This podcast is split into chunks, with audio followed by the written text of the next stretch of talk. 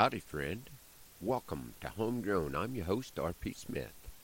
This morning I'm taking part in a cowboy church service that's the wrap up event at the Colorado Cowboy Poetry Gathering in Durango.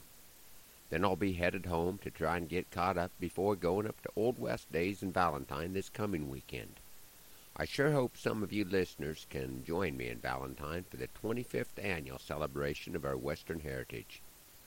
Since we're on the subject of road trips, I'd like to share another poem that is from my newest CD, Fall Gathering. The seed for this one was planted many years ago, but it took about 20 years to sprout. I hope you enjoy riding along for the Ballad of Bud's Bunny. Near the east coast of Nebraska, in a town they call West Point, the Round Table in the 70s was a quiet little joint where the local cattle feeders came to load up on caffeine. The world situation had the boys feeling pretty lean. Seems some mid-east desert dwellers that were really raising heck had gotten organized and formed a group they call OPEC. This was causing some distress on the cattle feeding scene because those camel jockeys jacked up the price of gasoline. How would these feeders fuel the caddy, let alone a cattle truck, when the price of go juice was headed to the north side of a buck? And just when the boys thought things couldn't get much worse, one of their own became proactive, and it made the others curse. Bud went AWOL in his efforts to beat the fuel spending habit when he snuck down to Omaha and bought a Volkswagen diesel rabbit. As if it wasn't bad enough to spend money outside of Cuming County, buying an undernourished foreign rig brought talk of bunny bounty. Carrots were left on his front seat. They called his home the hutch, mounted a set of rabbit ear antennae that Bud didn't like too much.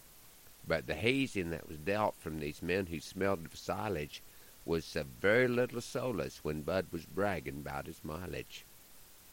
He was a whiz at record keeping, and he'd let his comrades know how that fuel sipping Jack had gotten him to Broken Bow, then turned around and brought him back with fuel in the tank leaving his budget in the black and his money in the bank.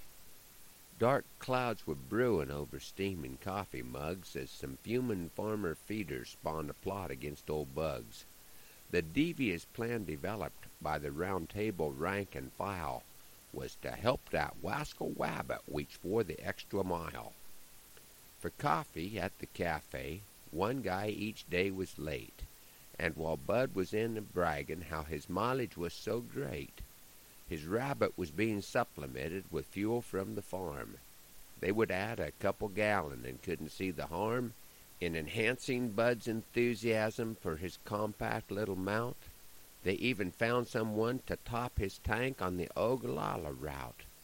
They were smiling with him as he proudly would expound miles per gallon over 200 on his cattle buying round. Bud had swallowed the hook. His friends gave the line a jerk.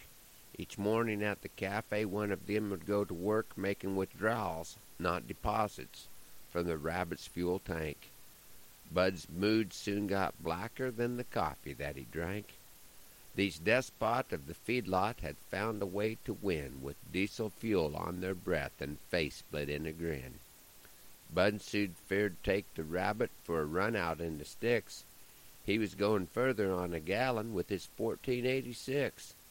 Bud no longer tipped the waitress, started passing on cattle deals, parked the rabbit in the shed, and drove a ATV that had three wheels. His pals tried to console him. It's not so bad as all of that. But the joke had gone too far when he registered as Democrat. This prompted a full confession. They invited Bud back to the fold. Bud admitted he had it coming and gladly came in from the cold. Friendships were renewed, but to avoid any future trap, Bud ordered his new Lincoln with a locking fuel cap. Thanks for riding along on Homegrown this morning. Hoping the Lord blesses you real good today, that He is raining on your place, and that our happy trails cross again soon I'm R.P. Smith.